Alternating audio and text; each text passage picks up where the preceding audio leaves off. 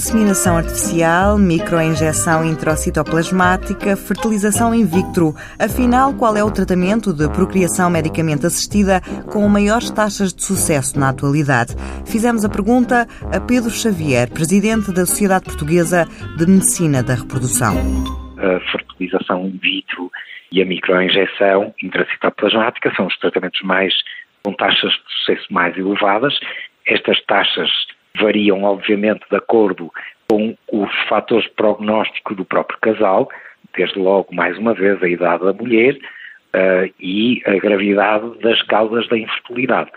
Mas, genericamente, nós podemos dizer que uma mulher na faixa dos 35, 37 anos eh, terá uma probabilidade de engravidar de cerca de 50% por cada tentativa de, de, de tratamento desta, desta natureza, da fertilização in vitro.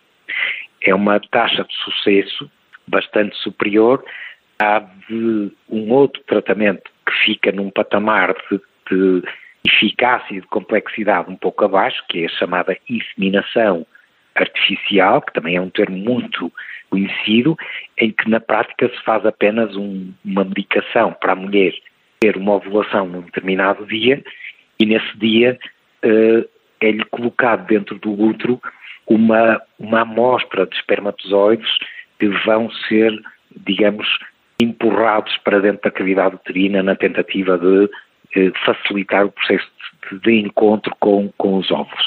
Mas é, é um tratamento mais simples, muito menos intervencionado, mas tem taxas de sucesso da ordem dos 10 a 15% na melhor das hipóteses. O sucesso depende muito de uma série de fatores, mas atualmente são a inseminação artificial e a microinjeção intracitoplasmática que melhores resultados têm dado.